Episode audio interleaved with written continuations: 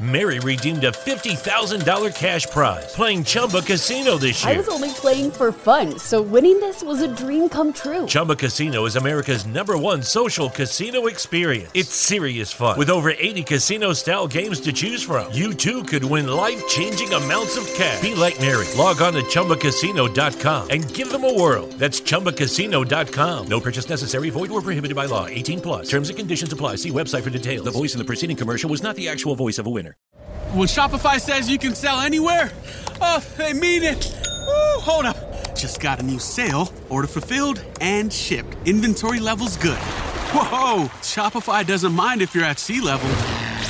Or on top of the world. Ah, you can run and grow your business anywhere.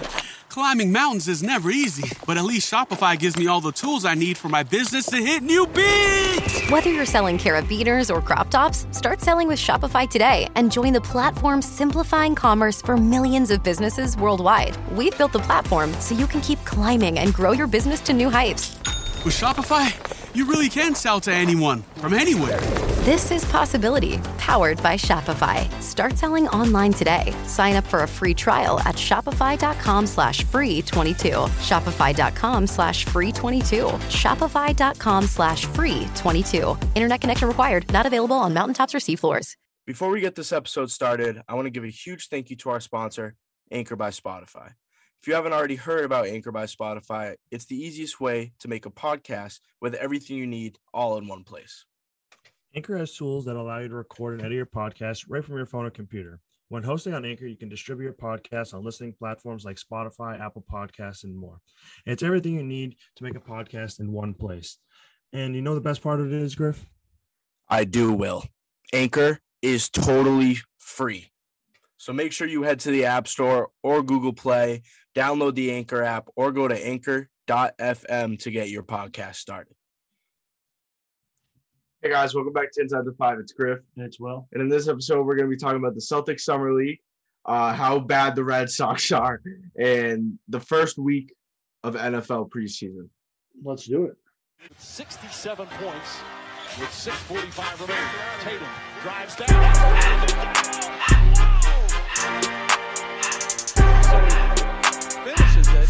All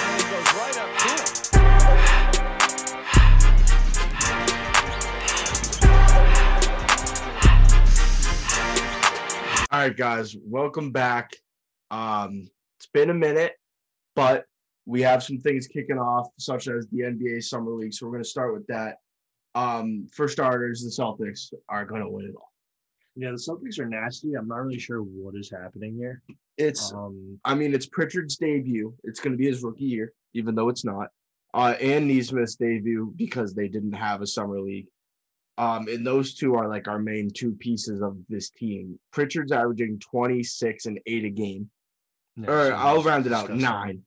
And Nesmith is averaging 21, 6, and 3 a game.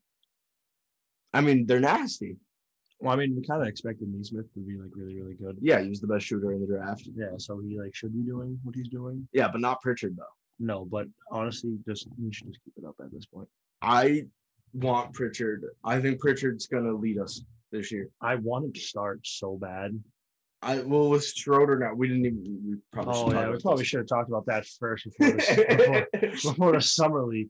We signed Dennis Schroeder to five point six million dollars. he bet on himself. ninety five. He bet on himself. to lose more money than He wanted a hundred mil when he turned down the 85 and he said, I'm gonna take this year, ball out, I'm gonna get my hundred mil. that. Literally couldn't have gone any more opposite. Yeah, he signed for the veterans minimum. He's not even a veteran. He's close enough. He's like a few years off, probably. Yeah, he's like 27 years old, I think, or 26, something like that. So he's still young. he's still good. I think he's all right. And he's a pass first defensive point guard, which I think offensive side he's better than Marcus Smart is. Yeah, well, I think that's just because he doesn't really actually try to shoot. Yeah, exactly, which is exactly what we need at the one. I don't know how well that's gonna. Well, I mean, I think it'll be fine. I think it'll actually be pretty good for us. I just think like it's gonna be weird if we run him, Smart, Brown, Tatum. Tatum, and then a mysterious number five approaches. I don't know who it is. Like, yeah, uh, like like people are saying Al Horford. I'm like, we're not doing this again. And then people are saying uh, Time Lord. I'm like, literally, we have the shortest lineup in the league. I saw I saw a potential lineup that was Dennis Schroeder, Brown, Tatum. So we're not running small ball. Mhm. Rob Will at the four and Horford at the five. I did see that one too. I don't mind that one, but the only thing Horford is, can't be the only guy out there. Horford needs to be paired with someone else. But to be honest, we don't really actually know how well he's like gonna be gonna be. Yeah. Because I mean, realistically, how many years has it been since he's been on the Celtics? Like three. three, maybe two, two or three. And he left with that much left on his contract, like anyways. yeah. So like we still would like it. It made a full circle in his contract. How old is he? I want to say he's like 34. Oh yeah, I'm not sure. What if he was like 25? No, I know he's not. He's 35. thirty-five. Um, so I mean, he's honestly he can stretch it out. The thing is, he's short, and that was the thing we used to always talk about when he was with the Celtics. He's short. So is Robert Williams. Those are our two centers, and they're both six foot nine. I mean, at least like. Jayson Tatum is one inch shorter than. Oh, we also have that other guy. Um, we got from the Hawks. Oh, um, he's playing summer league right now for us, right? Yeah. Um, Um. Bruno Fernando. Oh, Bruno Fernandez. Yep. Yep. Bruno Fernandes from Man U. Yeah. Yeah. My boy Bruno Fernando. Um, I was actually so confused when we signed him. I was like, why did we get him? Like, I was like, why do we even need him? But he's actually pretty good. No, he's all right, and we do need him, but it's like we need someone better than him. Not even that. We probably need someone like a little bit taller. we, Like, our thing is, hate like height? Like, I'm so confused. Like, we find dude, that you're in- forgetting who's on our roster right now, and that's Luke Kornet. Oh, I forgot about Kornet. God, Yeah, he'll he'll he might start at the five um, like a really bad day. on like a really really good day for us. I mean, it'll probably be a really good day when we decide that he's a good five to start. no. all right. No. Well, also of more Celtics news. Um, Brad Stevens said he's not getting involved with the actual team. So like everything that like, so he's doing all the moves, but he's not saying anything. He's not coach. gonna coach or anything. Like, Like he's not saying anything to him. Is like to for minutes for how to play them. Like he's literally said. as he all of it. shouldn't. Cause I I actually hate when GMs or owners step in. I think that was Ainge. Like- I think Ainge did that. Like, dude, why hire a head coach if you just want to be the head coach? Hire yourself. Just be head coach and GM. just do it. Like, I think, oh, who was it? I think it was uh, Jerry Jones. Might have been like an interim head coach for himself for the Cowboys when he I, like, fired someone. Wouldn't be surprised. And I mean, I know Jerry Jones is the GM of the Cowboys, but like, dude, if you're the GM and you're in charge of hiring a head coach, just hire yourself. Yeah, like at the end of the day, if you can't find someone, might as well just hire yourself. Just hire yourself. Like, what's the worst that's gonna happen? better than the You're gonna fire yourself. You can't fire yourself. You can resign. Yeah, and then you hire another one, but you're still the GM. No, but if you resign as just everything, you've just fired yourself. But like, you're not gonna do that though. Well, no, that's just stupid. Like, there's no reason for anyone to actually do that. All right. But anyways, uh, the Celtics are three and zero here in the summer league. They squeaked by the Hawks um their first game, eighty five to eighty three. Ever since then, it's been a scoring barrage. Look at the vocab. Uh, we beat the Nuggets one hundred seven to eighty two, and we beat the Magic one hundred eight to seventy one. We're just like the best team ever. Yeah, so we're gonna win um a summer league championship before we win an NBA championship. Um, If we win the summer league, can we have a duck boat parade? Because like I, I'd go. Because I don't know when the next time we're gonna have a parade is.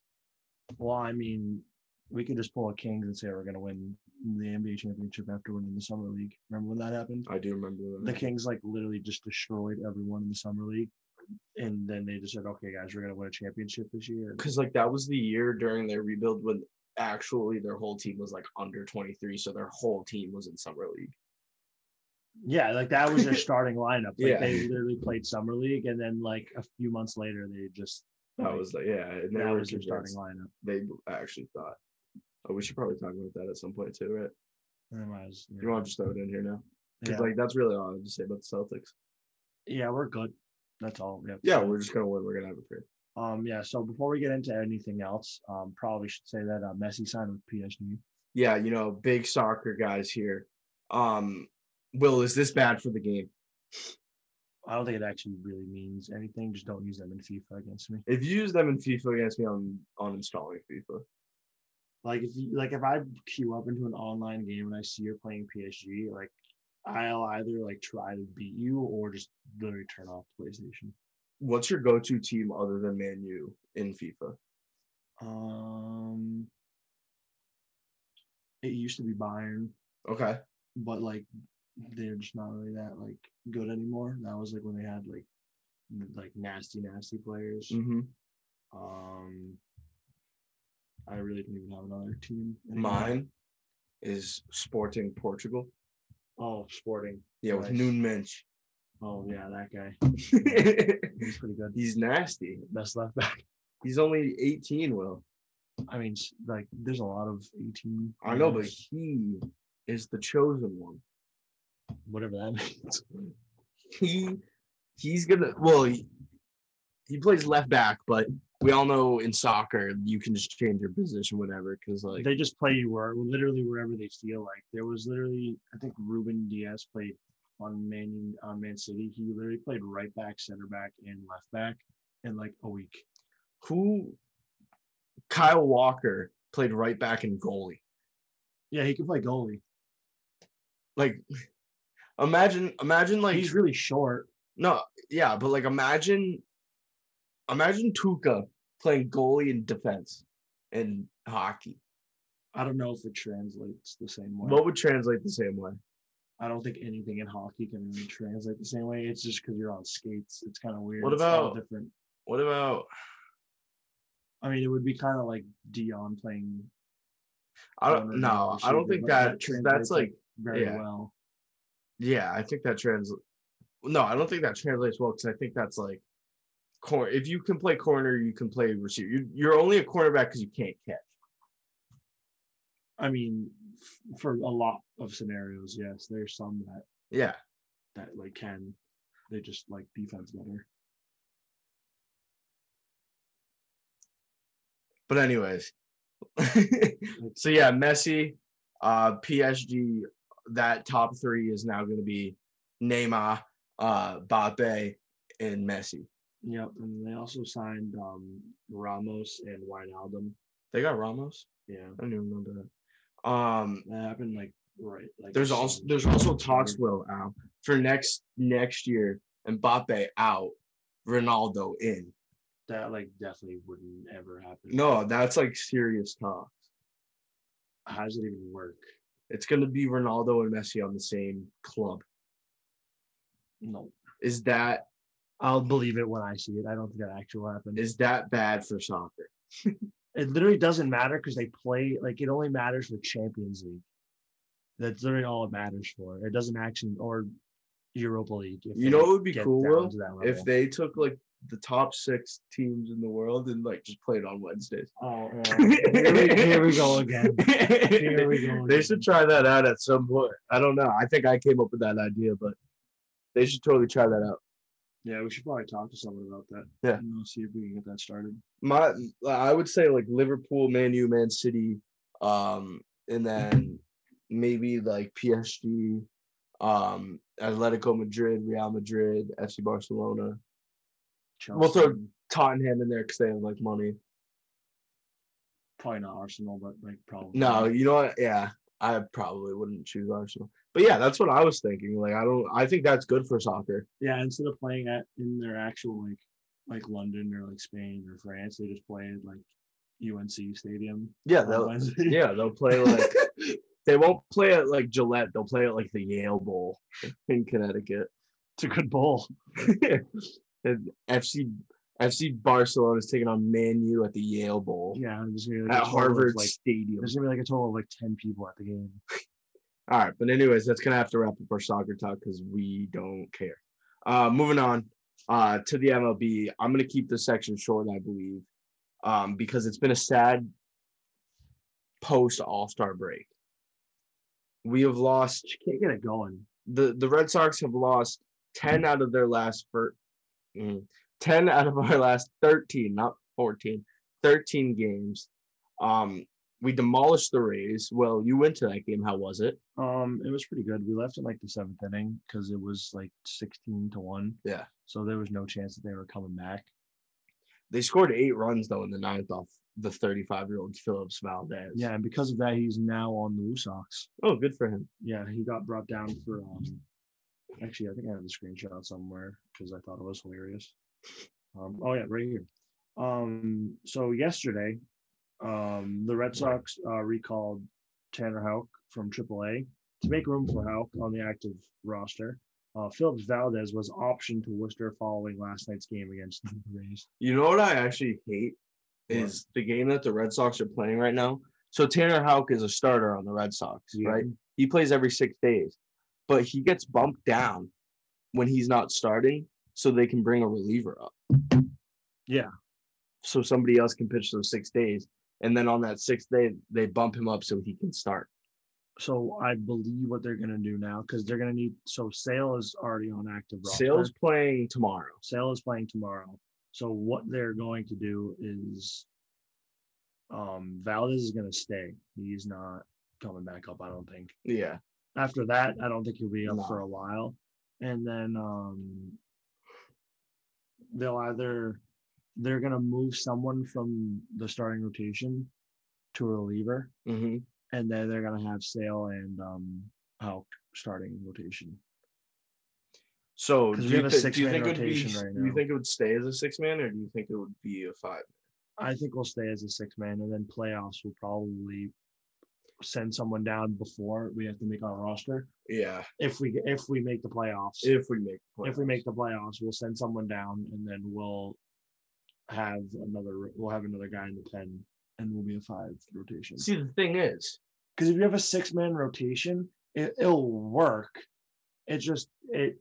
Our situation is not ideal for a six man rotation. I mean, a six man. if, Ro- if we weren't going to be a wild card team, a six man rotation would be ideal because I mean, you have the first four pitchers, and then let's say it goes, let's say you go to seven games, Mhm. regardless, your your number one will still be playing, playoffs. will play on the game seven. It's just, it's like, it's like an odd way of having it Yeah, because we're in the wild card. So your number two will be going out in your in that next series if you win the wild card. do you think we could end the season hot still and get the one off the Rays, or do you think this is like the end?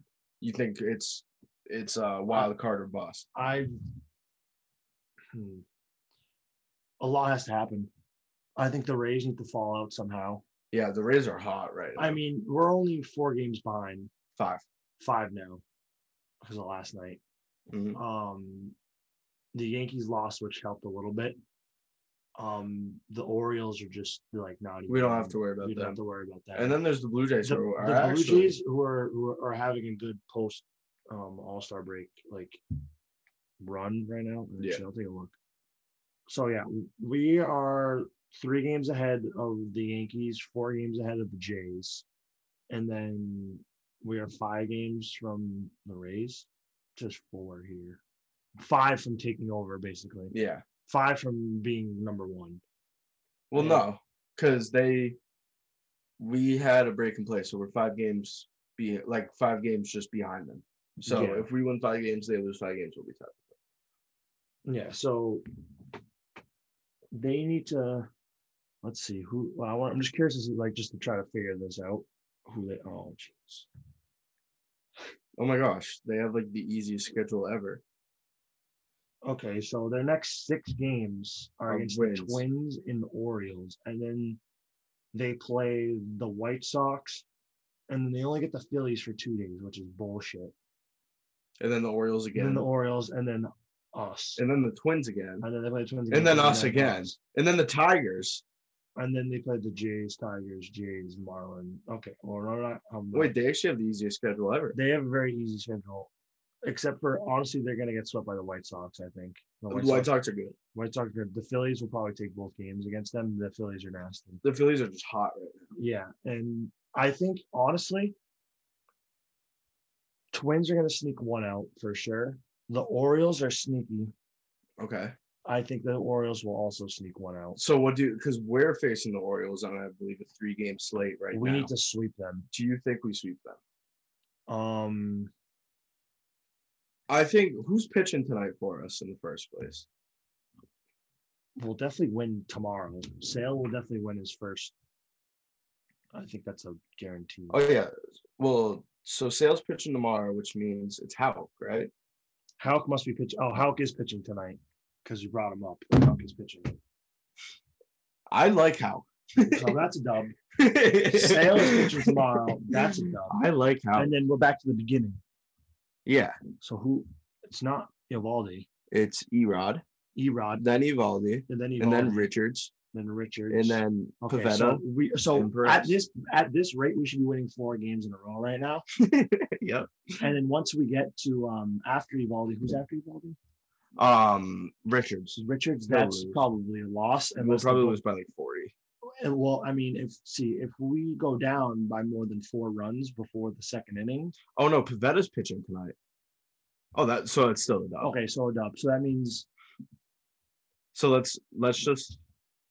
So Pivetta tonight. oh, so that means we should be winning five games then. Yeah. Okay, so boom, we're in first place. If the Rays lose five games to, to the Twins and Orioles, I don't see that happening. Okay, so ready? Oh, I so have probably cut it down to three. We have Pivetta tonight on ESPN Plus, so make sure you tune in. Um, and then we've got Sale going tomorrow, and then we have Erod, then Eovaldi, then Houck, then Pivetta, then Sale, then Rodriguez and Eovaldi.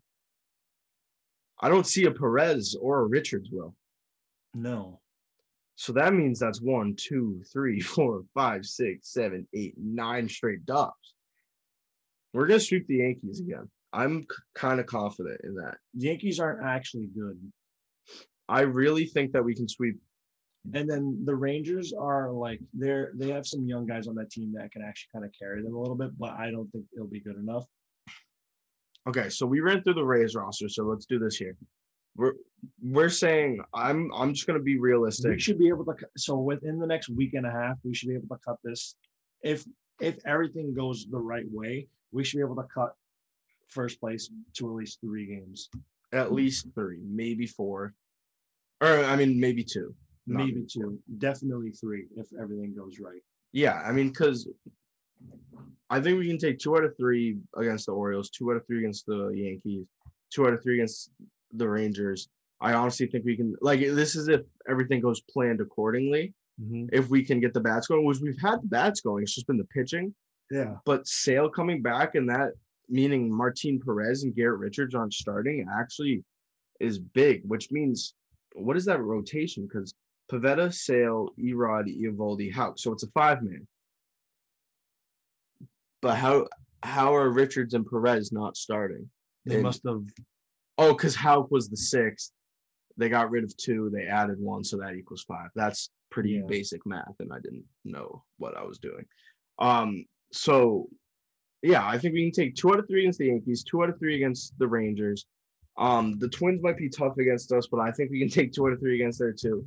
I I don't know how we're gonna do against uh, the Cleveland baseball team. I think that might be back to our losing ways because then we play Tampa again, then Cleveland again, then Tampa again, and then the White Sox. Those are some very difficult series back to back to back to back.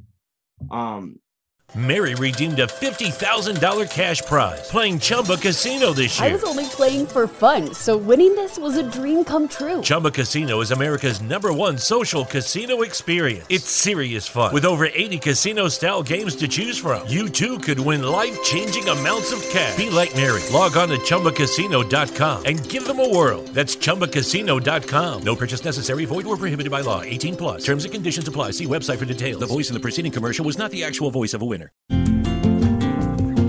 It's wintertime.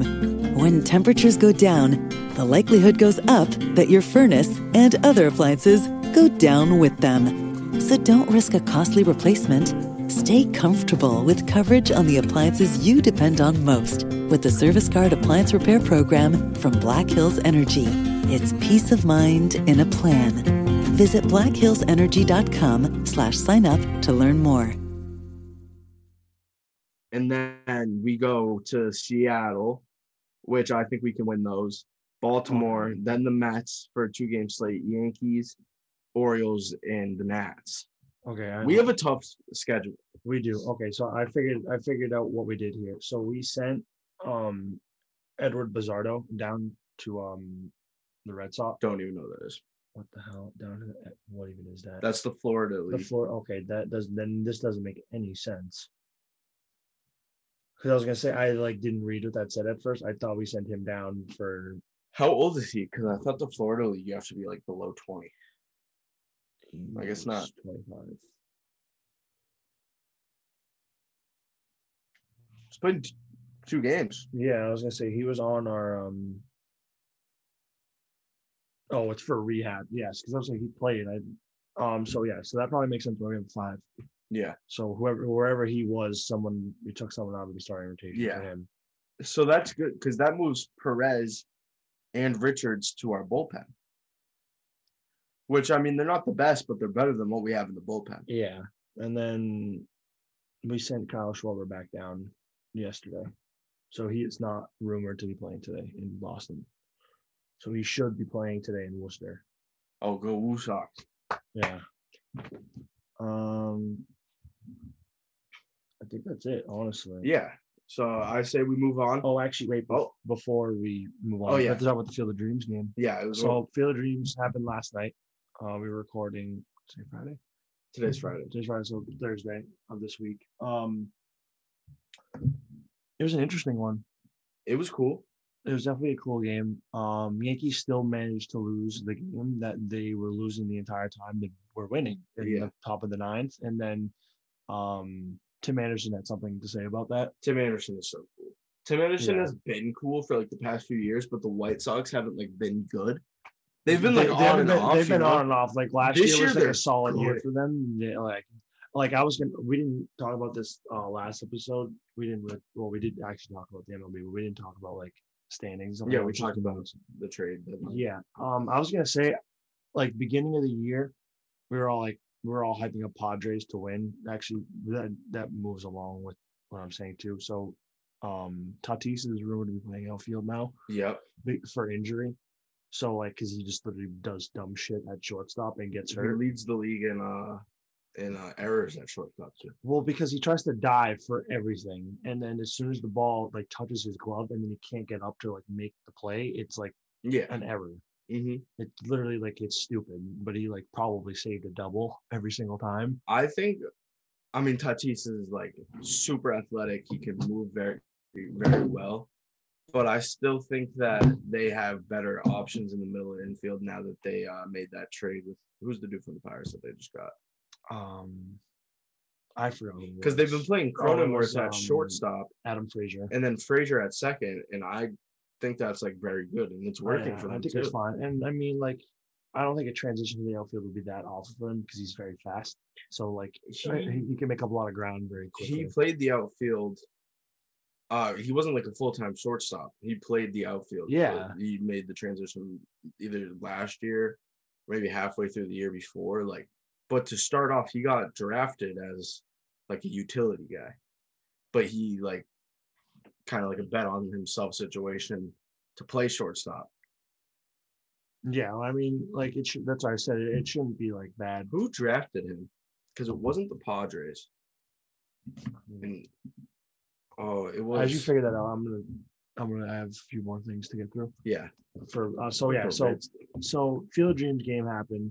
I was gonna say we were, t- oh, we were all on the Padres, and then obviously Dodgers are favorites because like they're they won last year and they just acquired literally like they're the best players in the league. Um, but I was gonna say I think the White Sox should be. I honestly I think the White Sox are gonna win the World Series this year. I think they have a great shot at it. I think it's weird in the NL West. They they have the best seven, eight, nine punch in the league.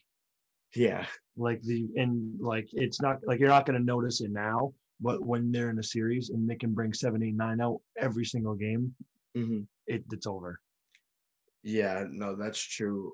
And yeah, the White Sox, I don't I just hate Tony La Russa. i mean he's like he's just captain no fun Yeah, he just doesn't like to have fun. but everyone Tim on, Anderson and everyone, that. and Every- actually, everyone everybody on, on the that White team is like cool Yeah, Like, they're cool. and they also have they, they have eloy back which is like literally like actually one of my Will's favorite players. player in the MLB. He told me before Yeah. eloy is so cool he her got hurt near the beginning of the season came back this week and already has five home runs Okay, so I think I figured out who traded. Oh wait, no, I didn't.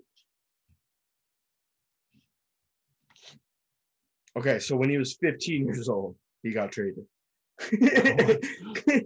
Oh my god. Hear me out. He got. Wait, where is this? Why is it not showing me the team? Okay, so they they traded pitcher James Shields, who's a, an all-star pitcher, World Series champion. Um, and it was a 17-year-old Fernando Tatis who was at the time playing in the Dominican League Mhm. for the. Do you see it? They didn't say what Dominican team he was on. No, but I've seen pictures of him because, like you know, we've seen pictures of Jasson Dominguez when he was playing for the Dominican League for the. At least we think that's Jasson Dominguez. Where? Where? Where? Where? Where? Dude, I'm having such a tough time with this. Well, White Sox. He played for the White Sox, Dominican team. Imagine Fernando Tatis on the White Sox right now, because that's where he would Right, be if they I'd didn't trade him. He was on the White Sox. I actually knew that. I forgot he was on that team before he got.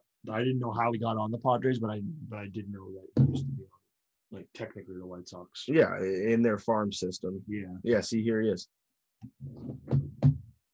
How do they fold that hard?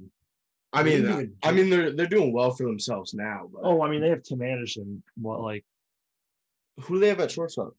I believe it's Tim I Anderson. thought he played second. No, you're right. He plays shortstop.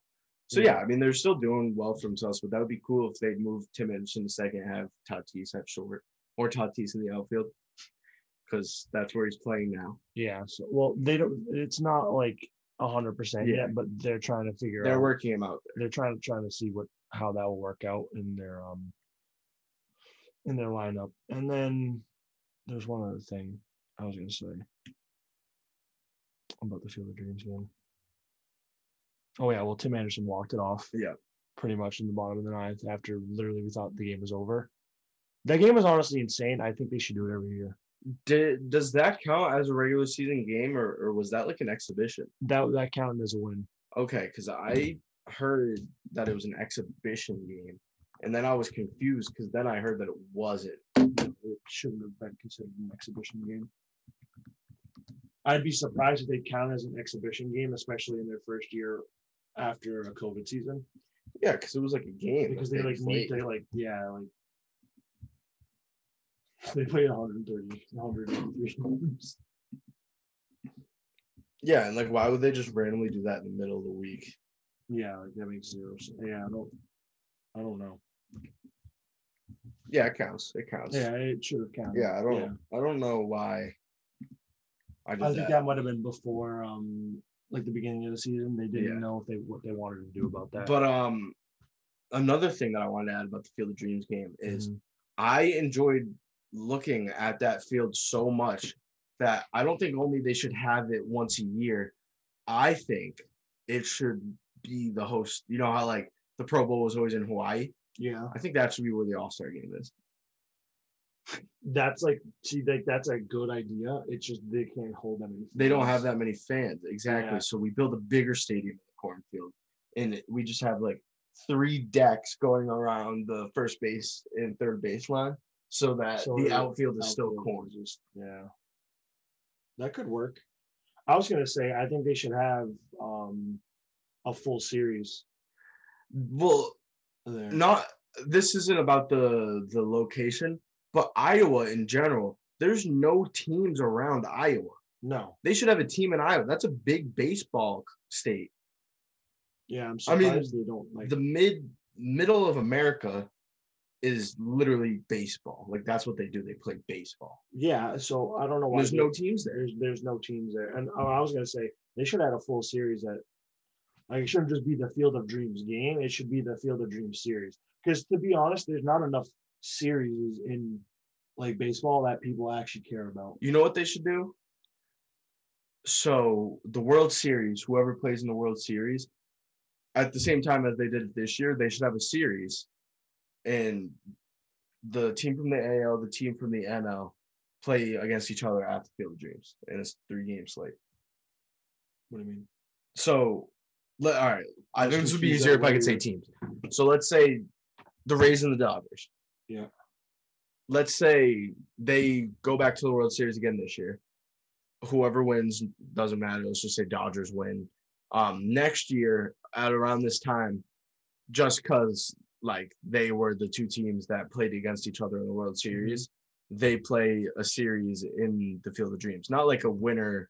It doesn't. It's not like a winner It's of not like anything. it's just like a It's regular like, three like game slip. NFL, like Thursday night game is always the winner of the um, Yeah. Yeah. Kind of something like that. I feel like that, yeah, that could work. It's just the way they align the schedule because it's always um, you always play every Every West Coast team. Yeah. Yeah, so you play. I forgot. I forgot how it's exactly lined up because so Sox play the AL, AL East this year. Mm-hmm. So we won't play the AL East for another four years. Mary redeemed a $50,000 cash prize playing Chumba Casino this year. I was only playing for fun, so winning this was a dream come true. Chumba Casino is America's number one social casino experience. It's serious fun. With over 80 casino style games to choose from, you too could win life changing amounts of cash. Be like Mary. Log on to chumbacasino.com and give them a whirl. That's chumbacasino.com. No purchase necessary, void or prohibited by law. 18 plus. Terms and conditions apply. See website for details. The voice in the preceding commercial was not the actual voice of a winner. The NL East. I mean the NL East. My bad. We played the NL East. That's what I meant to say. So we won't play the NL East for another four years. Yeah. But It's the we'll- but same we'll as- a mix of It's the same in NFL. yeah. So we, we won't yeah. So we won't Well, see no, that's why I'm saying because like you don't play that team that often, yeah. so you throw that in there as like a wow, this is cool. Let's play at the Field of Dreams. Let's get our TV ratings up because those were the best two teams from last year.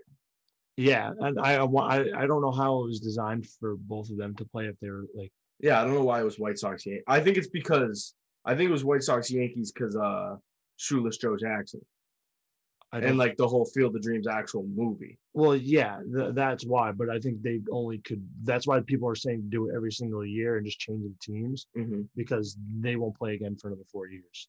Yeah. Like it's not the Olympics here. Why we're like we're not gonna get a field of dreams every four years. All right. But anyways, moving on, we have NFL preseason. Um, we had a little taste. We had the Hall of Fame game, which was like cool and all. Um, but Thursday night we had a few games. Had the Steelers Eagles, um, which Jalen Hurts played, I think, two series, and then Yep. Flacco came in. I think he threw for like 200 yards. It was like 187 yards or something like that. And uh, the shining star for the Steelers was Dwayne Haskins. I think he threw for like 160 yards. Um, but the big game that I would guess whoever is listening to this cares about, since we're from New England, is the Pats game. Um, the Pats took on the Washington football team, which Will was at work, but I watched for us because I'm not a Pats fan. But I was actually interested to see on how Mac Jones was going to do. That's the name, right? Yes. Yeah, I don't know why I like said Mac Jones and it just didn't sound right.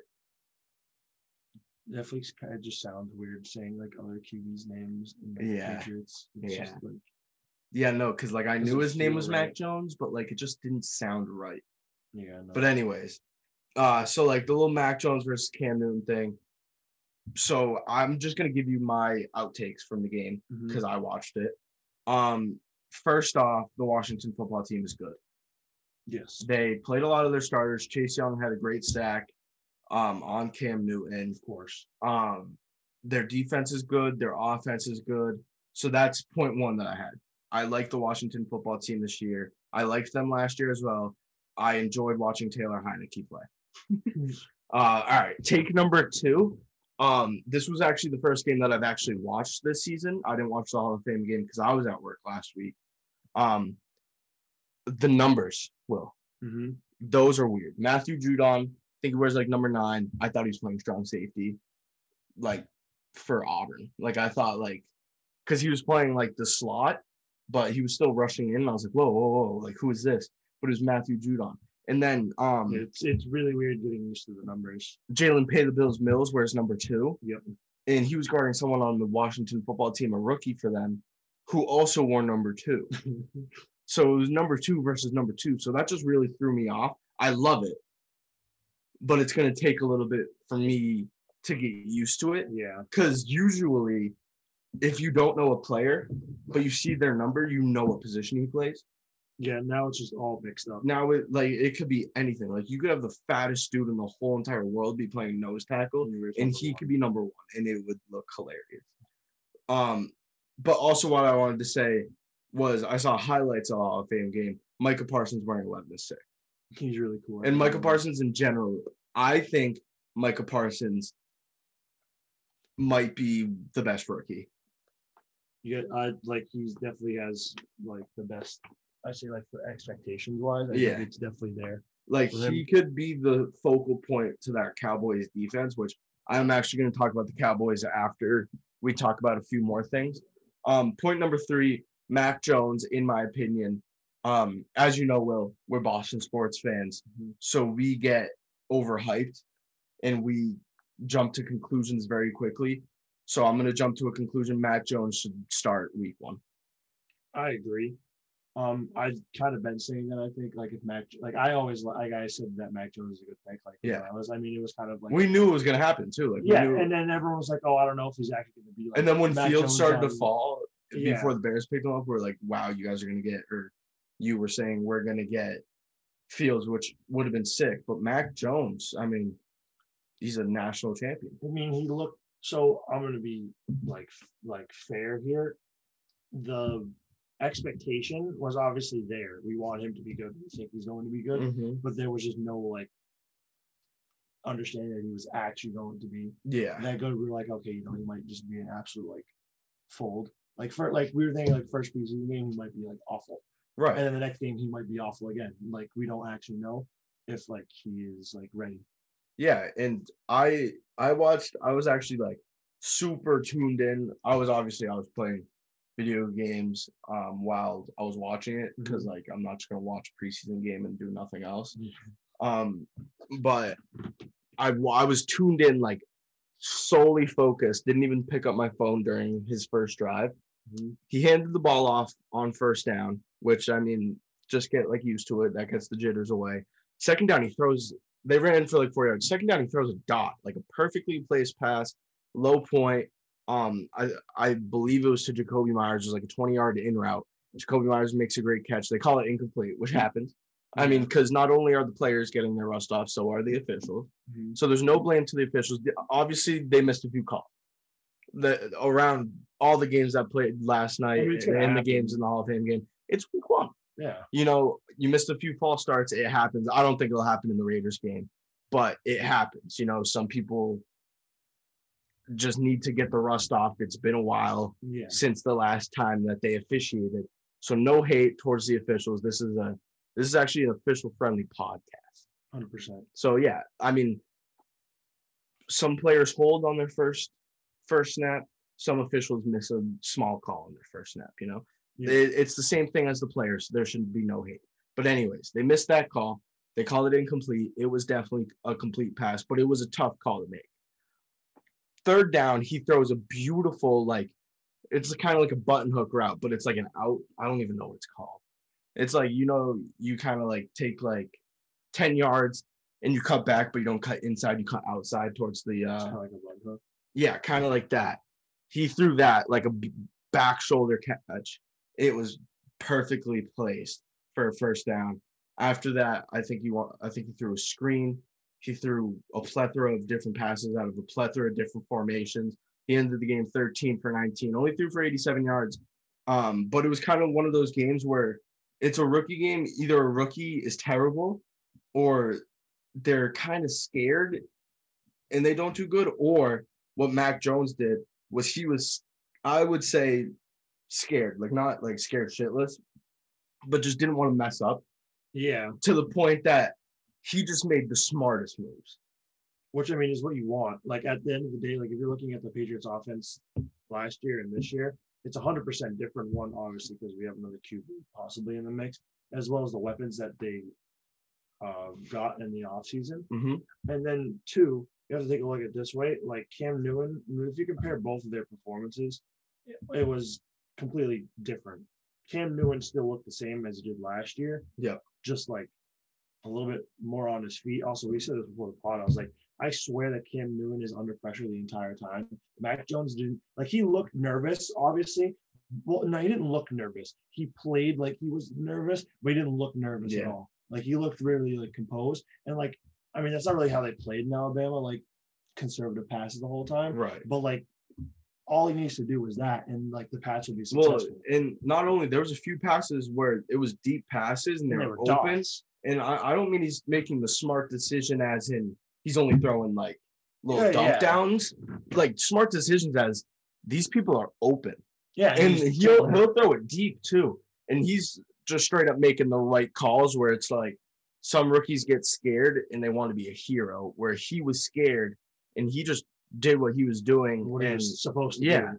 And the the thing that I wanted to say about Cam and that's different from Mac is the way that Cam and Mac play are so different. Yeah. Where yeah, Cam is so not protected because the thing is that offensive line has no idea what he's going to do. They Well, don't know if he's going to run it's out of the pocket, It's stupid. and they don't know where he's going to be in the pocket. They don't know because he could easily take a few steps up and go in front of them. He could easily take steps to the left, steps to the right, where they know Mac likes to be in the pocket. So it's Yeah. that that's the big it's issue. That was the bigger issue in Seattle with that offensive line is Russ is going to move. So you need to find offensive linemen that are willing to move with him and be a little bit smarter. It's harder to block for someone like Cam Newton than it is for Mac Jones. And that makes the offensive line feel less pressure to be moving around and just be able to block and keep their defensive linemen ahead of them. And that allows Mac, which he does best, to scan the field, which he did very well last night, to scan the field. And it's he looks at his first option, second option, third option. Whereas Cam looks at his first and second option, and then he'll move around and try to make a play for himself. Where Mac kind of lets his offensive line do the work, stays in the pocket for as long as he possibly can, which is what Tom did. Mhm. And he'll look at all five options on the field and wait for them to get open. He Yeah. won't try to force it. be a hero when he doesn't need to be, which was just exactly what you want to see from a team that's coached by Bill Belichick and a team that for 20 years played the exact same way that Mac just tried to play last night. Yeah, which makes sense. And I wasn't saying like between like comparing them that way, but the what I was trying to say was like now I'm all over the place. I lost what I was gonna say. Shit. Mary redeemed a $50,000 cash prize playing Chumba Casino this year. I was only playing for fun, so winning this was a dream come true. Chumba Casino is America's number one social casino experience. It's serious fun. With over 80 casino style games to choose from, you too could win life changing amounts of cash. Be like Mary. Log on to chumbacasino.com and give them a whirl. That's chumbacasino.com. No purchase necessary, void or prohibited by law. 18 plus. Terms and conditions apply. See website for details. The voice in the preceding commercial was not the actual voice of a winner. Looking for a particular truck part? Then look no further. The Rush Truck Center's All Makes Parts catalog features more than 16,000 of the most popular All Makes parts from top suppliers in the industry and with quality brands you know and trust. And at 164 full color pages, this is their biggest catalog yet. Our friends at Rush Truck Centers have great deals for you all year long. Check out their monthly parts and service specials in store and online. And when you're ready to order, shop online with Parts Connect at rushtruckcenters.com. Expect more from Rush Truck Centers. What I was going to say was if you're the Patriots, right, and you sit down and you have a quarterback like Cam Newton, and before I say anything about Cam Newton, to clear things up, you and you can contest this. He's been my favorite player. For a while. not on the Patriots, literally the- since he's been in the league. Like kind of the same way that Herbert is, but Herbert's only this is his second year. heard, yeah. Oh my God, we need to talk. We'll talk. Yeah. Oh, I want to talk about Herbert just in general later. Um, so Patriots bring on a QB of that style where he moves out of the pocket, he likes to run, but he also has an, a great arm. which the Pats have never seen ever. Pats, but the Pats have never had, right? So like they're obviously not prepared. But at the same time, you've seen him enough times, and you have him on the team for a full year. How do you not like? He's going to be your starter, right? Yeah. that's the plan. Your offensive line obviously have to adjust their game plan. How do you not even want to enforce that? Because I shit you not, like, because what what I mean by this is like Mahomes comes to the the Chiefs, right? hmm their offensive line played out of their mind. Not in the Super Bowl, but they played out of their mind They have for the past few years. the past few years.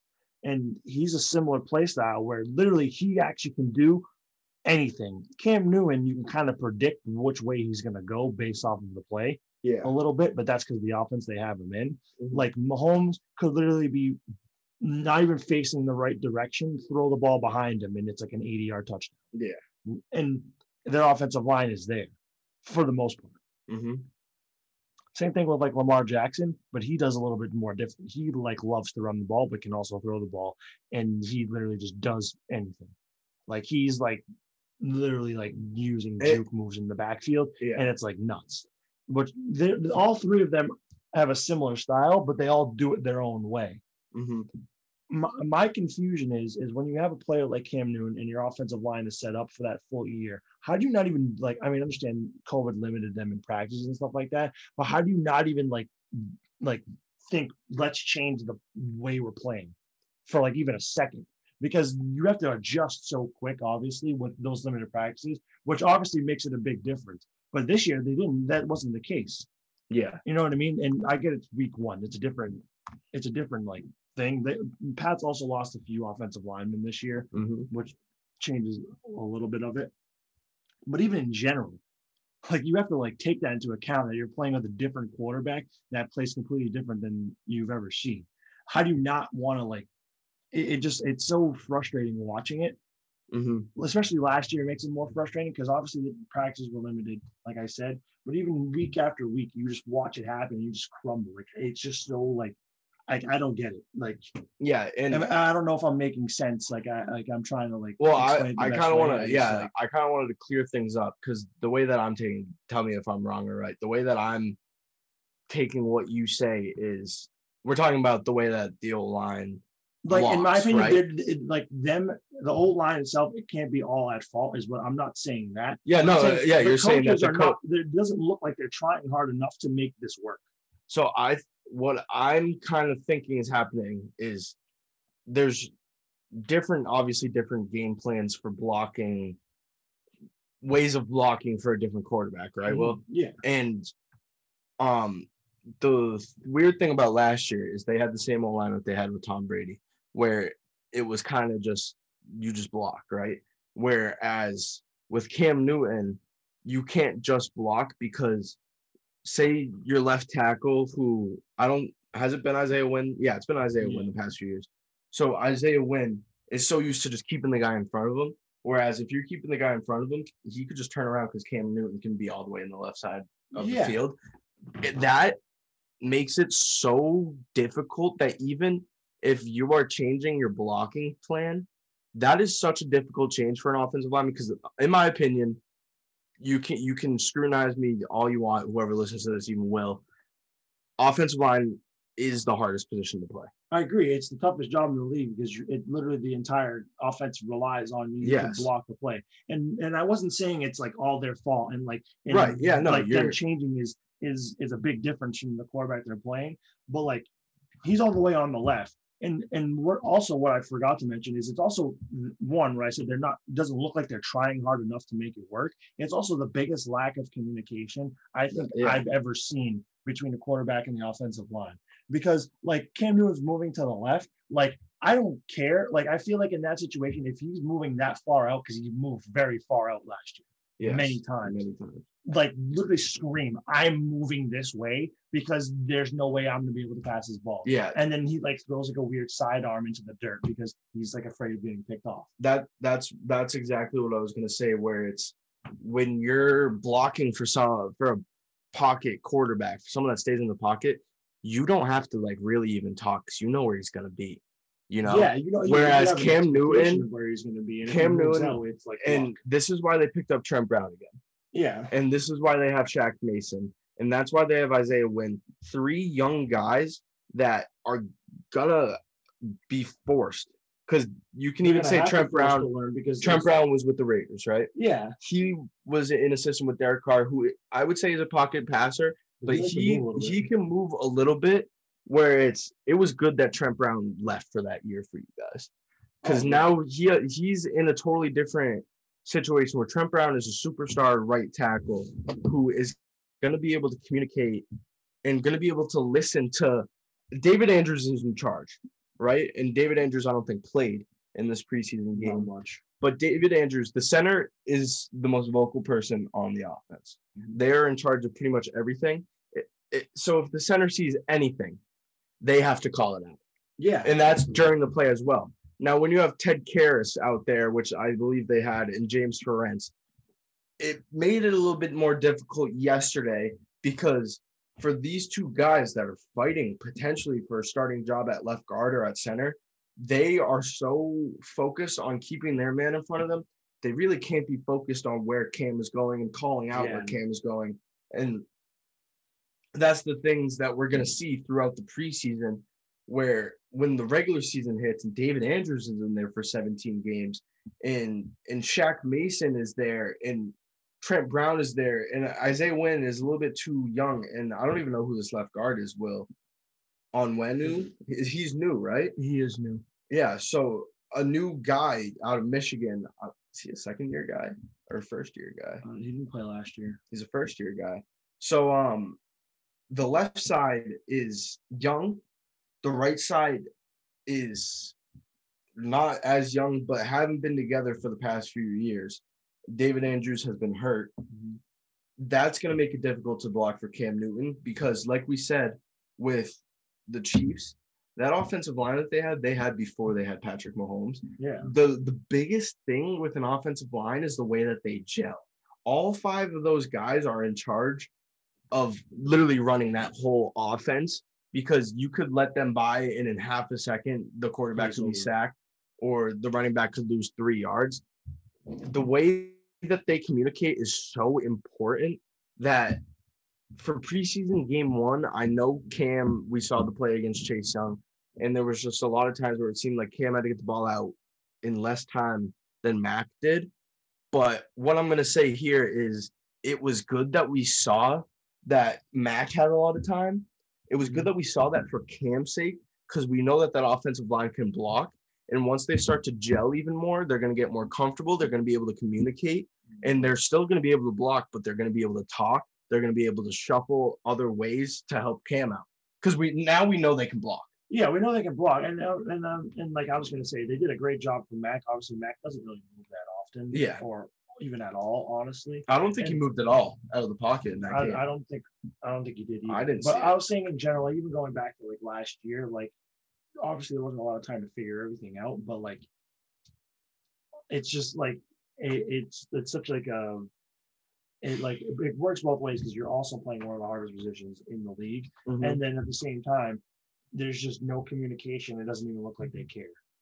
An- another thing, Not the offensive lineman caring. It Right. just didn't look like honestly anyone cared Mhm. that that like that was the main problem because honestly that was the biggest problem it wasn't that Cam Newton played awful he played awful because like he had literally no help Right. And then two the no help caused him to move out of the pocket every play and there was no blocking because they have zero clue what the hell's going to happen and then, then then they go into the next week and they're like all right guys rinse and repeat like that's Yeah, basically exactly, what it was for the entire season that's that's exactly what I was just about to say. Where it's that game plan that the Patriots had last year for the first time in our lifetime of watching football. Will that was the first time I've ever seen a Patriots game where I am watching it and I know what's going to happen from that offense. Because even Yeah. with Tom, Tom's not going to run the ball, right? Mhm. But I don't know where Edelman's going to be. I didn't know where Gronk was going to be. I didn't know where Brandin Cooks was going to be for that season. I didn't know the routes that they were going to be on. But when when they line up with that fullback on their right and the running back behind them, and Cam is taking it out of shotgun in the red zone, I know for a hundred percent fact they are running that stupid ass play where it's like a quarterback dive. yeah it's stupid And they ran it four times against the Seahawks and it worked twice. And they ran it for the fifth time to win the game and they lost it. like why like that Pete Carroll I'm will. serious. Pete I Carroll, guess what Bill Belichick was going to do? Pete Carroll, guess what Bill Belichick was about to do? And he was right. And I love Pete. I am a diehard Seahawks fan. Pete Carroll should not be out coaching Bill Belichick. And nobody should be coaching out coaching Bill Belichick. He's the greatest coach of all time. that's what I, what, what I was saying. And that was just a look like lack any- of time. look like anyone actually cared. And then the the second thing is, I literally stopped watching the Patriots. Like I, Yeah. like, I mean, one, I like would have each individual game like all like not each individual game. I have the Pats on, and then I'd have Yeah. Red zone on, obviously. And and then literally after the Seahawks week, because that week they played Sunday night, so I could actually watch that game and not like be focused on just red zone. Because Yeah. honestly, like if I, like I don't even mind not watching the the full game Mhm. of like the Pats most of the time. I'm fine with just watching red zone. Red zone, it's just yeah. more entertaining. Yeah. And obviously last year too, that I already knew was gonna happen every single game. Like nothing special actually happened. Right. If anything cool happened, I would have seen it on red zone. Yeah. But like I would watch, I watched like the first like five, six weeks like individually. After that, I just stopped because I was like, there's just no There's point. no point. There's no point. I don't want to watch Cam Newton do a shotgun QB dive every other play, or, or even like it was like such a weird play. It- and that's what I mean. It doesn't look like they actually cared because they knew they weren't doing anything. Yeah, no, it it's just such a I think that this year with training camp and preseason, it's really a chance for Cam and for Bill Belichick to I know I know Bill Belichick had a deep bag of what he wanted to do with Cam Newton because he's so versatile that he really couldn't implement with that Patriots squad last year just because of a lack of time, no preseason and mm-hmm. no training camp. But they have that this year. The only difference is they there's a quarterback battle. Last year there wasn't because it was Cam and it was Stidham and it was Hoyer, and we knew Cam was going to play, but we, Yeah. they didn't have the training camp and the necessary. It was necessary for them to have preseason, so they can implement a whole bunch of option plays, a whole bunch of play fakes, a whole bunch of bootlegs, like all of that. But instead, like I said, there was only like five plays that like they ran often. They ran like the same five plays very, very often. And it was like the little the little dump down to James White, which we've seen for years. like they were playing Madden. And like, and it was the the. QB dive in the red zone. And it was the little slot slant that didn't work for them, where Cam Newton throws it like kind of side on because his shoulder doesn't work.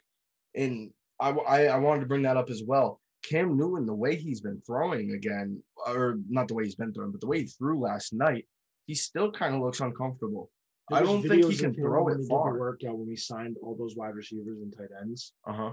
He was literally throwing normal, like over, Yeah, Or and because Cam- normal. dude, Cam, and I know he was your favorite player for a while. He was also my favorite player for a while. We Yeah. loved Cam Newton. Yeah, I loved him. I remember literally, I've been a Seahawks fan for a while, but I remember Broncos Panthers. I wanted the Panthers to win so bad.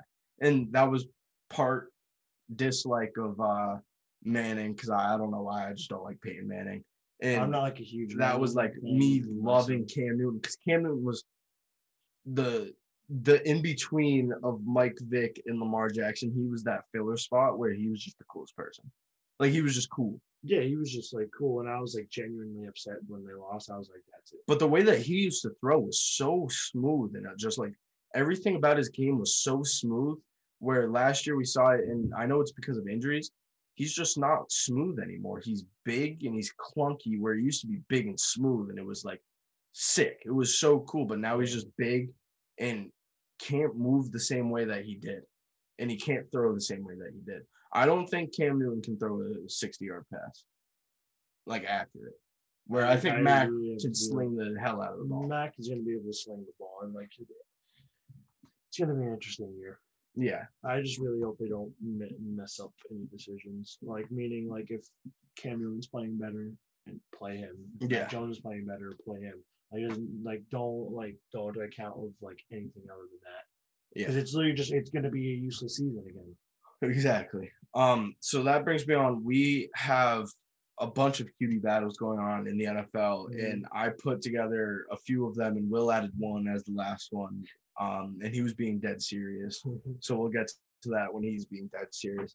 Um, but I'm just gonna say we're gonna go down this list, and I think we say not who's gonna be the week one starter, but who's gonna be the week 15 starter. You know, like when it matters. the winner, basically the winner. Who's yeah. gonna be the winner? Yes. Um, so that starts Cam versus Mac. Um, Mac Jones is going to win the QB battle, I think. I have Cam. I think it should be Mac. I think they're gonna give Cam one more year. I think Mac Jones will start a few games, but I think overall Cam's gonna be like the guy. I think it should be Mac. What what I think is going to happen? Cam's going to start the season. Mm-hmm. He's going to play the first like four or five weeks, and then they're gonna be like, okay, let's let's test this out with Mac Jones because Cam, I think Cam Newton will be fine in the first four or five weeks. Like he'll be fine, and they're gonna be like, okay, why don't we test out Mac just to see what we're getting here? And Mac will start like two to three games, and that first game will be all right. The second game, he'll actually be very, very good. Yeah. Like, he'll look really good. Third game is going to be the same thing. He's going to be good. And they're like, okay, he's hot right now, and he played well preseason. If that still turns out to be Uh-huh. what If he, happens, if he yeah. pans out, and like, okay, we're to ride him because like, He's playing good. He's playing really good. Not that Cam Newton didn't play well, but we need to try things out here because, like, though there's to be a stretch of games where they're to be like, we can easily win those games Yeah. and that's what they're to do. And then I think Mac's to play really well, and they're to let him play until literally something happens, Un, until he cools down. yeah. and Or then they're going to be like, okay, doesn't. we need to talk who, who we think, and and that, and also part. I guess I'll say what my patch prediction this year is. It's going to be a wash season, I think, anyways, yeah. because of that situation. Also because Mac Jones is either going to be not even in the conversation to play this year, and Cam Newton's going to play the whole year because he only has one year on his contract, Mhm. and they're just going to let Cam Newton do his thing. Yeah, and Cam Newton should do his thing because he's on contract here, and he's most likely looking for his last contract in the NFL. I yeah, I agree. I think he should. Like, I, last I think he should. It's just what I think is going to actually happen is they're going to mix up both of them, and then it's they're going to be like three games away from being like a wild card Uh-huh. if that happens, and they're going to not know who. To, They're- yeah. and they're not going to know who to play, and then you can't win a game if you have two QBs. Right. Two QBs equals zero QBs. Exactly. It- So you're not. That's what I think is going to happen. It's going to be a wash. in the season. Yeah. All right. Uh, next QB battle we have down in Philly. Uh, this is a tough one. Uh, Hurts and Joe Flacco. Um, I don't think Joe Flacco has a chance. No, that one was honestly my joke one. Uh, so I, actually I have a few joke ones here. Um, yeah, I got Hurts. Yeah. I think Hurts is gonna have a good sophomore year. me Um, too.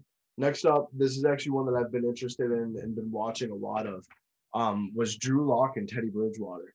So, I I was gonna get us kicked off. That's cool with you, unless you're really feeling it. I was just going to say don't don't sleep on my boy Teddy B. Okay, so yeah, that's what I was gonna say. I think Teddy Bridgewater is the better player, but I think so on a scale of one to ten, how much like say one is lock and Bridgewater is ten, I think it's like a 7 Mm-hmm. But I think it goes back down to a five because Lock is gonna be a what a third year guy. Yeah. So I think it goes back down to a five, and that just makes it a 50-50. I really do think this is like one of the 50 50 chances that anyone could like. Yeah. Not even like Cam versus Mac is 50 50. That's like 70 30. Yeah. And Cam 70, Mac's like 30. I I can really only see two 50-50s on this list. yeah. And the other one, I don't know if you're seeing the same one as me, but the other one, I don't think is as much of a 50 50 as this one. Yeah. So I think Bridgewater is going to win this one. Mhm. And I think if the Broncos are having a great season, They're going to ride it. They're gonna ride Bridgewater because he played really well last year. Like he basically made up for all the losses that the Panthers had Yeah, last year with injuries, and they he ba- he like he had a few game winning drives, he did. and he like looked really good. And so I feel like that will just be the Teddy B is like a like ride version yeah. of Fitz Magic where it's like he will be so good to start the season. Yeah. no matter what. and, and and you'll still get a quality game out of him if you need him to come in at any time. Um. So yeah, you're taking Teddy B. Yeah, I think I'm gonna go Drew Lock because I think that Teddy B is gonna have a good year. The Broncos in general just aren't gonna be good enough Mhm. To the point where it's like, okay, let's just run our young guns and see if he can progress even more and see if he can actually be our starter. You know. yeah. Um. Moving on, we have. This is actually I don't. I know we were just saying. This is my other one that's closest to a 50-50. I don't know if you're that was the I- one I you were saying. Yeah, and I my I have an interesting take for this one. Let's hear it. So this is a close to a 50-50, and I want to say that it's honestly I can agree that this one is a 50-50 Yeah. because the 49ers are in a position where their Super Bowl fallout was injuries. Yes. They have the same team hmm pretty much. And Jimmy G led that team to to, to the Super Bowl. Mhm. And now they have a young guy in Lance. Who hasn't played in two years? He didn't even play he hasn't, he last hasn't year. played. And I wouldn't see why Jimmy wouldn't start the season if not play the whole season because it worked before. Yeah. And there was no real like there was no real year after the Super Bowl to see if they still gel together. You know what I mean? If- Mhm. And I feel like because of injuries, I feel like they even wanted even more. Yeah. Because even Jimmy was hurt. He was hurt for like he was playing with like a busted ankle like the whole year. The whole year. And um, the thing is, is like they're not a similar situation as the Pats, but they're also they're at the same like like Dead point. dead point where it's like, do we do we just start? Do we just give Lance? And, and the issue with that happens? is they're a good team. They're just in a tougher division. they're in a tougher division, and then it's like, okay, we're close to Maybe the about the toughest division. think about making a playoff run, and now we don't know who to start. But I feel like you have to roll with Jimmy, hundred percent. Um. So yeah, that's what I was gonna say. I think Jimmy wins this battle because we're saying who's gonna be the winner of this battle. It's wintertime. When temperatures go down, the likelihood goes up that your furnace and other appliances go down with them. So don't risk a costly replacement. Stay comfortable with coverage on the appliances you depend on most with the Service Guard Appliance Repair Program from Black Hills Energy. It's peace of mind in a plan.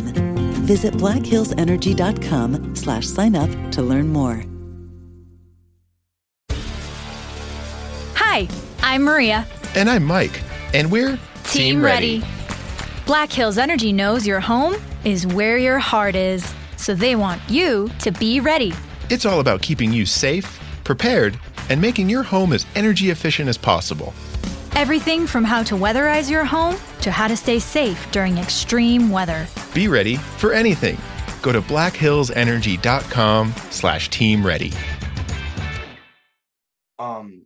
And who's gonna be like the starter for week 14, mm-hmm. 15 down the stretch. But I think it's gonna be one of those where Lance plays week 16, week 17, if they're out of playoff contention. Yeah, I was also going to say another thing is part of this battle is I think the 49ers are going to ship Jimmy After this year. after this year, and I think they want him to play very well. And they want to get a good package and then bank on Lance as their future.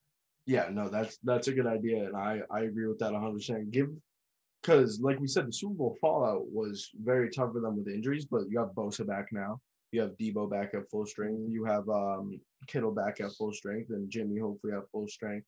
Um, so give them one more year, or at least to see what happens the first half of the season with that squad, because you you pretty much have the same squad.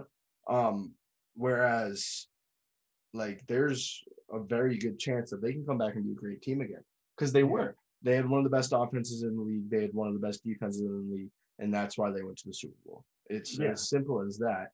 Uh, now they lost the Super Bowl, but they lost the Super Bowl to one of the greatest teams like ever, Yeah, if we're being honest.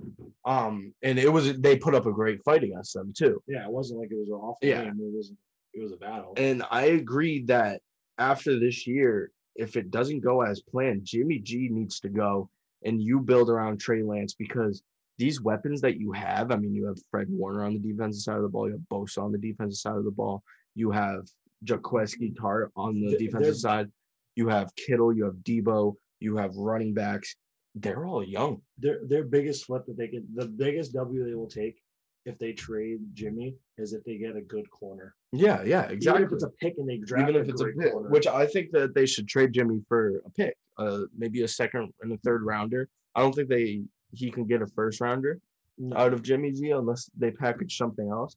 But in my opinion, you flip Jimmy G, maybe even you if you could flip Jimmy G a second and a third for a first and a fourth. I would take that in a heartbeat after this year, knowing that you have Trey Lance, who he obviously didn't play last season, but his sophomore and junior season, and also he played in the FCS.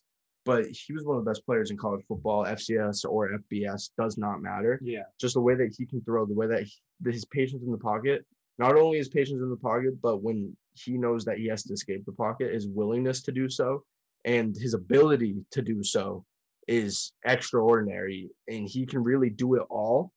It's just the issue with him is he hasn't played in a year. Yeah. He did not play or two years. He, he didn't play last year any college ball because the whole opt out thing.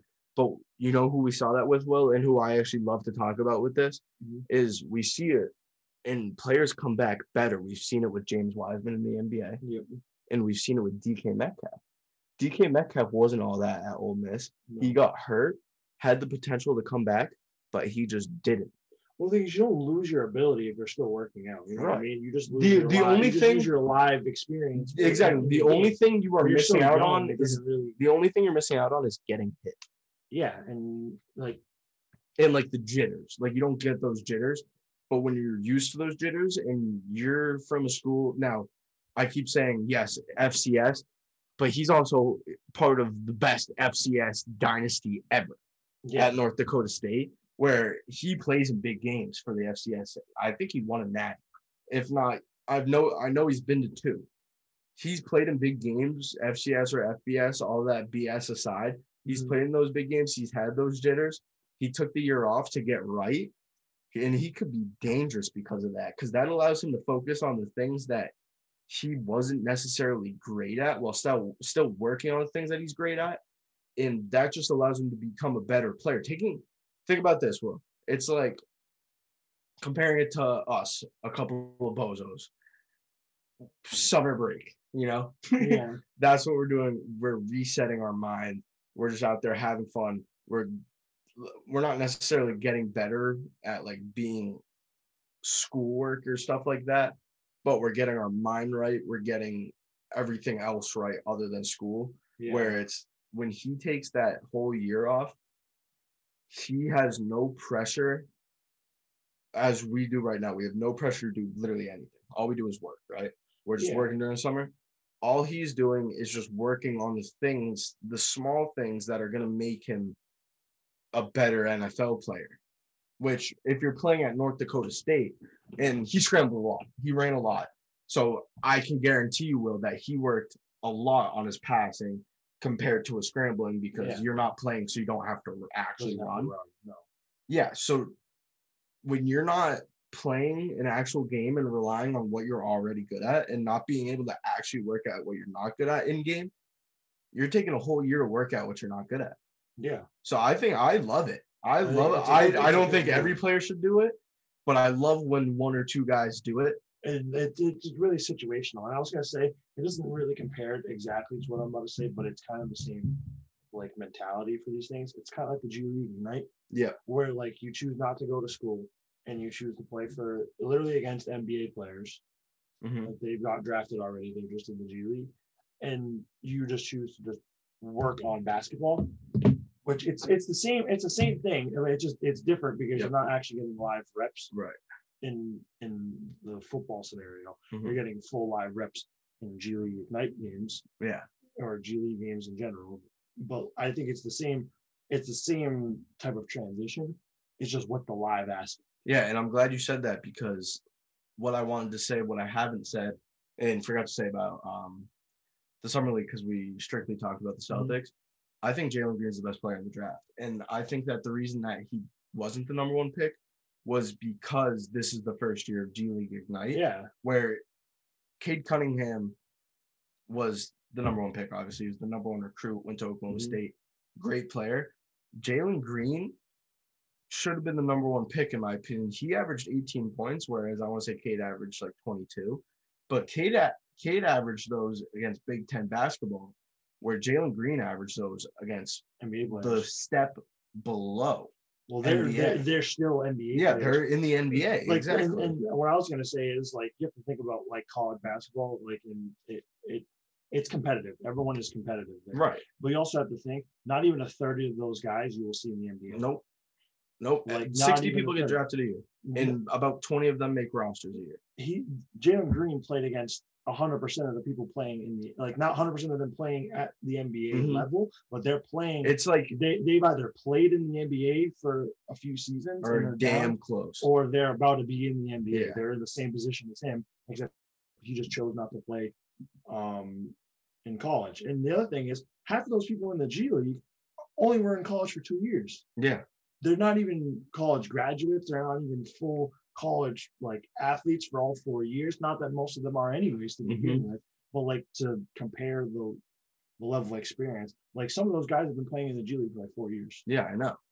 And I love the idea of G League Ignite. And I think that at some point we're gonna have more than one G League Ignite team that I don't even know what's gonna happen with that because the issue is the top players from here on out are gonna want to play for the G League Ignite, right? Yeah, they're, they're but not everybody is going to be able to play them because they need to keep one team, just one team of G League Ignite. And I love what they did, how they had like older veterans on the team. that aren't in the NBA anymore on that team to help them out. I think they had one guard and one forward, Yeah. which was awesome.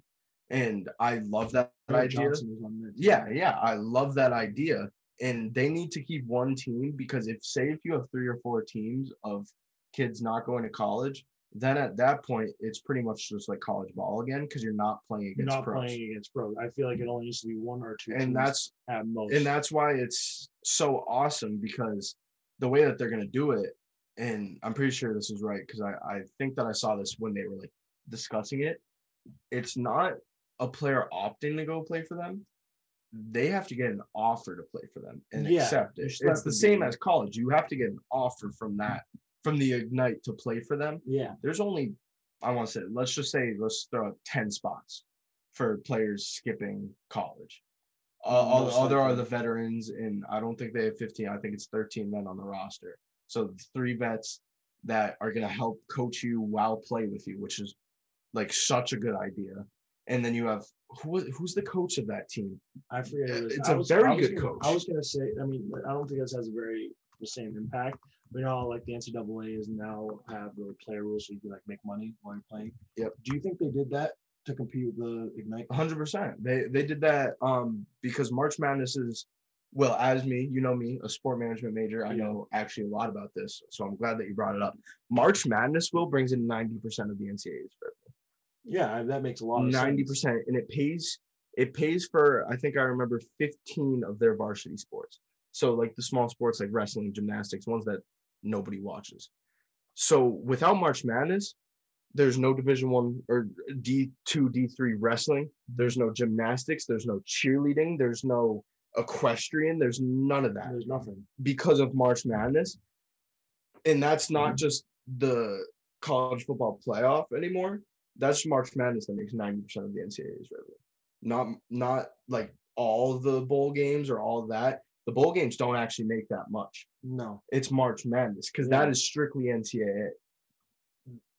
That is the reason that they did the NIL. They need those top players to come in because without, say, all top 10 of those players go to the Ignite, you're missing out on big high school names that kids our age and kids will. Because think about it, we remember, I'd say from seventh grade up, Mhm. we've seen the best high school player choose their school and we've actually been interested in it Yeah. because we can relate to that age.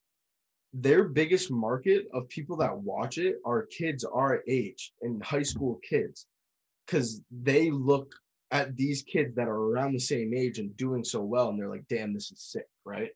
Yeah. So when they see these kids go straight to the G League Ignite, they're like, damn, this is sick. Now I can just watch G League instead of watching March Madness, which the NBA, who had canceled like the whole straight out of high school jump and started the one and done rule um, with the age restrictions, missed out on a lot of money because those big names, like we remember Kobe, remember Braun, remember KG. Well, we don't remember because that was before we were born, but like we know they made the jump straight up. the players that are most well known. Yeah. the jump. They we saw that once again with Melo. Melo, because he didn't go to college and we knew he was going to be good. Yeah. And we have been watching Melo Will since we were in sixth grade and he was too. And we were watching he like his to AAU. play overseas, and I think that was like Yeah. Honestly, I think playing overseas is a good um is a good route. And speaking of that, I know we're we're still talking about the NFL, Yeah. but uh, uh, Nico Mannion uh, just officially signed with Team Italy, yeah, that's. and that's then he also signed. So he, he's on Team Italy. he's on. Olympics, Yeah, but he officially signed with like the the Italian Par- basketball I think it's like Paris. yeah, Is but he he, playing for PSG? no, no, no. He's playing. He's playing for an was sick. Italian team. Oh no, He's- not Paris. he's Uh, I, I don't know. I thought it was France. he's playing he's playing in Italy and like I mean you can go like he like he was disgusting in college. Yeah, he was disgusting in high school He too. was disgusting in high school and he also played decently when he was in the NBA. Like he like for the few games that he played, he actually looked like he was all right. You know what I mean? Like he just needs a couple of years of that, and he'll move on, and he'll be like decent. Yeah. Um. Well, I don't know the pronunciation because I'm reading Virtus Bologna, but I can guarantee you it's definitely not pronounced Bologna. It's not. Bologna. No, but yeah, like it's yeah, and, I, and I was gonna say and Nico I- Mannion can play in the NBA. He can play in the NBA, and I think He just loves Italy. I well that too, but I also think that's like his step in between him and the NBA. Well, he's I think he's doing that for like three, four Yeah. years. He's going to be nasty. In the he's NBA. not going to be an NBA starter next year or the year after that. In Italy, he's going to be the best player in the league. He's going to be the best player, in the league, Yeah. and he's going to be the starting point guard on that team. Right. and he's going to be nasty. It's going to be like a he's gonna be playing- yeah, he's going to be playing against really, really good players in the EuroLeague because they play tough and the rules. and it's going to give him. This goes back to Mac. You know, I said he's playing scared. Nico Mannion can't afford to mess up because he'll just get cut. He's not. He's not someone on the Warriors that they necessarily need. not at all. Where he can go to Italy and just ball out, and he doesn't. If he messes up, so what? He's the best player on the team. yeah, so he "Oh, well, that really allows him to open up his bag and really take that next step. He also which learned is a great from-. Curry for a whole year, Yeah, awesome. and they were like boys on that team too. Yeah. Um. So, anyways, after that whole G League rant, which I believe was actually a very good one, um, moving on, we have Lawrence versus Minshew. Um, Lawrence, Yeah, I got Minshew. Next up, we got Fields versus Dalton. give me Dalton. I got Give Fields. Fields. Um, and then this is my final one before we get to Will's one, where he's being dead serious. um, Tyrod Taylor versus Deshaun Watson. Now this I don't is even know what to say. this is the only one where it's like, why it's Watson, but like, this isn't a skill thing. you know? No, this isn't a, like a like a an, an actual battle. It's more of like a well, it's a battle, but it's not. It's like a front office. I don't even know how to say. It. It's like it's basically everything that a QB battle is, but it's not.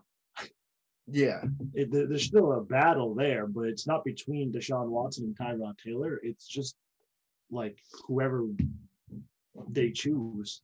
It's not Right, even. It's not even. It's not even like. and it's I not see- because of the even like, ability. for example, it's like okay, I see uh Jimmy doing better than Lance. Jimmy's now going to start. Yeah. It's going to be like okay, Deshaun Watson might get traded tomorrow. Tyrod Taylor is our starter. Yeah, exactly. And what I also wanted to say about Tyrod Taylor is I feel so bad for him. He led the Bills to the playoffs and then signed a contract with um what team was it? Uh what team did he sign a contract with first? And then they drafted a quarterback and then he got hurt and the quarterback was nasty. It was Baker. It was Baker. Yeah, and then he went to the Chargers and then it was Herbert. Yep. He's still good. Like the last time Well, that they they did it on purpose. They punctured his lung. I know. And it wasn't even like he didn't even get hurt like during game. He got hurt from a team doctor. Yeah. And Tyrod Taylor, the last time he played a full season, led a team that wasn't actually that good to the playoffs. yeah, and he showed. Tyrod Taylor's a starting quarterback. He just has gotten hurt every year. Yeah, like it's just it's not his fault. Yeah.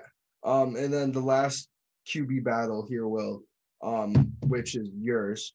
Oh, the, Oh, yeah, the one so that you th- put up. This was the biggest. I just wanted to do this as a joke because I thought it was hilarious. One, because I actually didn't even know where this guy yeah, was. before Before before the the recording, Will asked me what happened to this dude, and I told him what team he was on, and he had no idea. I had zero clue that Mitch Trubisky was on the Bills. Yeah, he, So basically, there's a huge battle going down in Buffalo right now between Josh Allen and Mitch Trubisky. yeah, I mean, you really don't really know who's going to win this one. I mean, coming at it from this perspective, um, one's going to be an MVP, and one already is an MVP. an MVP. Um, my bad, an MVP.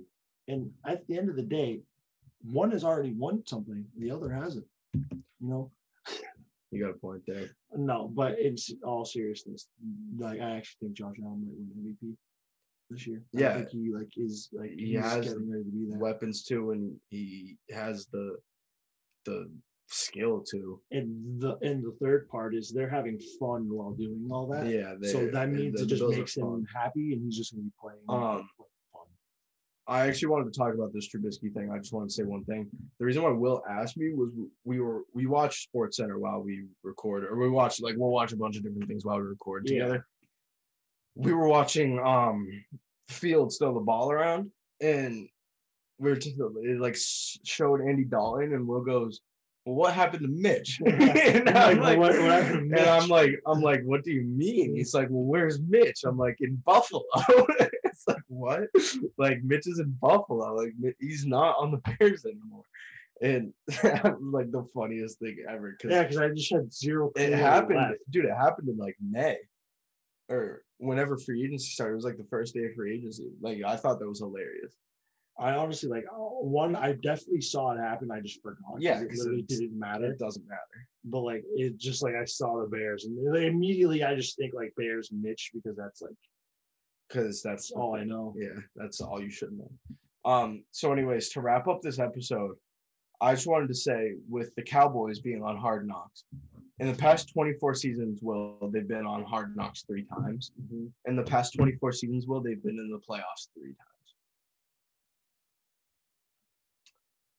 so that with uh, that, Dak coming back, Zeke on a contract year, as we said, um, who did I say was going to run D-Roy and going to be the best rookie out of this class? Micah Parsons leading that defense.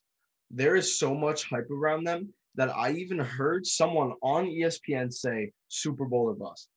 Now, I just wanted to say the Cowboys are not good. They're the best that they can be is a wild card football team. They're not better than the Washington football team. They're at the same level as the Giants, and I don't even think they're going to be better this year than the Eagles. I think they will finish third. Where do you pull Super Bowl or bust from? I don't know. It's Don't like you have to make the playoffs. Yeah, right? Super Like, Bowl or bust? they're acting like this is just the just they're acting like this is like Tom Brady's final year. Like that's the last time I heard Super Bowl or bust. Like this team's gonna be here. It's not like Zeke is gonna leave next year. Where is he gonna go? Everybody has a running back. And if they don't have a running back, they're gonna draft a running back because there's so many good people that can run the football. Dak is gonna be in Dallas. Their offensive line is healthy now. No, actually, but it doesn't matter. Like I- I they'll- I, think I they get- could make the playoffs, but it's not Super Bowl or bust. it, the reason why is because you look at the roster and you're like, how does this team not do good? But we've looked at their roster, Will, since we were born, and we're like, how is this team not good? Even during the Tony Romo, Dez Bryant days.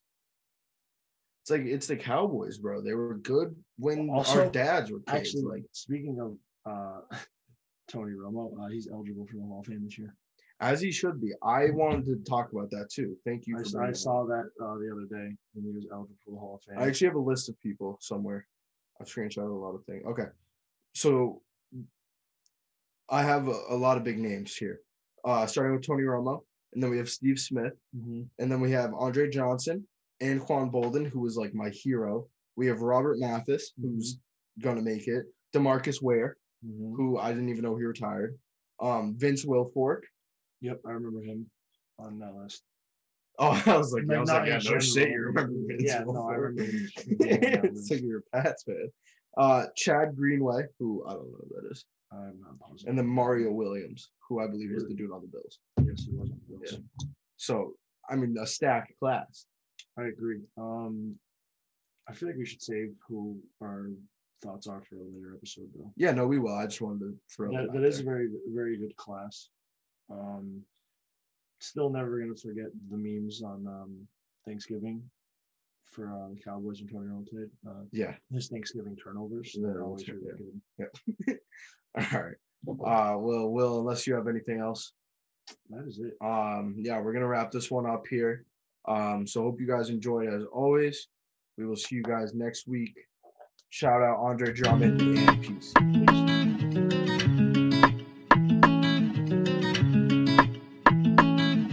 Coach on on the beat, by the way. You say you be getting cash, okay? What's the facts? We gon' run up in stats. Police on me like a rash. You say you be getting packs, okay? Got this and that. Send my shooters where you at. Guarantee you getting whacked. Lucky Land Casino asking people what's the weirdest place you've gotten lucky? Lucky? In line at the deli, I guess? Aha, in my dentist's office. More than once, actually. Do I have to say? Yes, you do. In the car before my kids' PTA meeting. Really? Yes. Excuse me, what's the weirdest place you've gotten lucky? I never win and tell. Well, there you have it. You can get lucky anywhere playing at LuckyLandSlots.com. Play for free right now. Are you feeling lucky? No purchase necessary. Void where prohibited by law. 18 plus. Terms and conditions apply. See website for details. Hi, I'm Maria. And I'm Mike. And we're Team, Ready. Black Hills Energy knows your home is where your heart is. so they want you to be ready. It's all about keeping you safe, prepared, and making your home as energy efficient as possible. Everything from how to weatherize your home to how to stay safe during extreme weather. Be ready for anything. Go to blackhillsenergy.com slash team ready.